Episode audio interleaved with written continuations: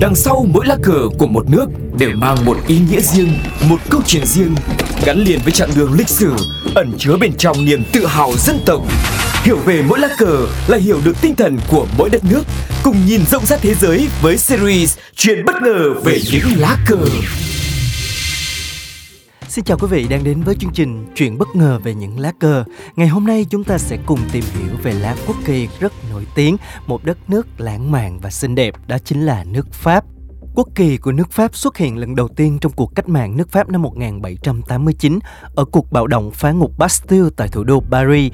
Vào thời điểm này, quân lính đã dùng trang phục quân đội với chiếc mũ ba màu, lam, trắng, đỏ vô cùng nổi bật. Lá cờ cũng được thiết kế từ ba màu chủ đạo này. Cuộc cách mạng Pháp tại thủ đô Paris là cuộc chiến giữa nhân dân và hoàng gia Pháp.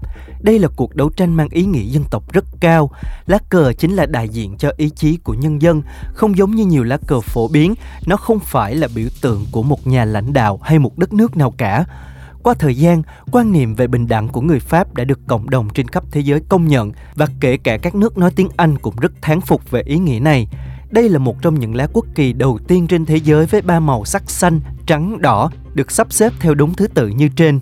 Lá cờ này là kết quả cho cuộc đấu tranh của nhân dân Paris và hoàng gia nước Pháp. Vào thời gian trước, tại Paris cũng có một vùng có quyền tự trị với lá cờ biểu tượng mang hai màu sắc chính là xanh và đỏ. Khi người dân nổi dậy giành chính quyền, mong muốn được cải tiến chế độ, nhà vua Louis là một người có tính cách khá nhu nhược, thiếu quyết đoán. Chính vì vậy, lựa chọn vũ lực là giải pháp cuối cùng mà người dân Paris phải lựa chọn.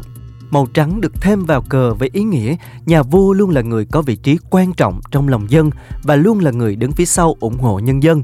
Hoàng gia và nhân dân sẽ luôn đồng hành cùng nhau trên con đường phía trước. Lá cờ được xem là biểu tượng của nước Pháp dựa theo điều 2 của Bộ Hiến pháp Cộng hòa Pháp. Quốc kỳ chính thức sẽ gồm 3 dải với 3 màu, đỏ, trắng và lam. Đây là ý nghĩa của tự do, bình đẳng, bác ái. Các màu sắc trên lá cờ có ý nghĩa như sau. Màu trắng biểu thị cho sự trong sáng, công lý và công bằng. Màu xanh là ý nghĩa của hòa bình, tự do và niềm hy vọng vào một tương lai tươi sáng hơn. Màu đỏ là màu của những người dân đã anh dũng đứng lên giành lấy độc lập, tự do và bình đẳng cho đất nước. Cuộc cách mạng của nước Pháp đã để lại nhiều ấn tượng sâu sắc trong lòng nhân dân nhiều nước trên thế giới. Chính vì vậy, khá nhiều quốc gia đã sử dụng biểu tượng ý nghĩa này vào lá quốc kỳ của mình.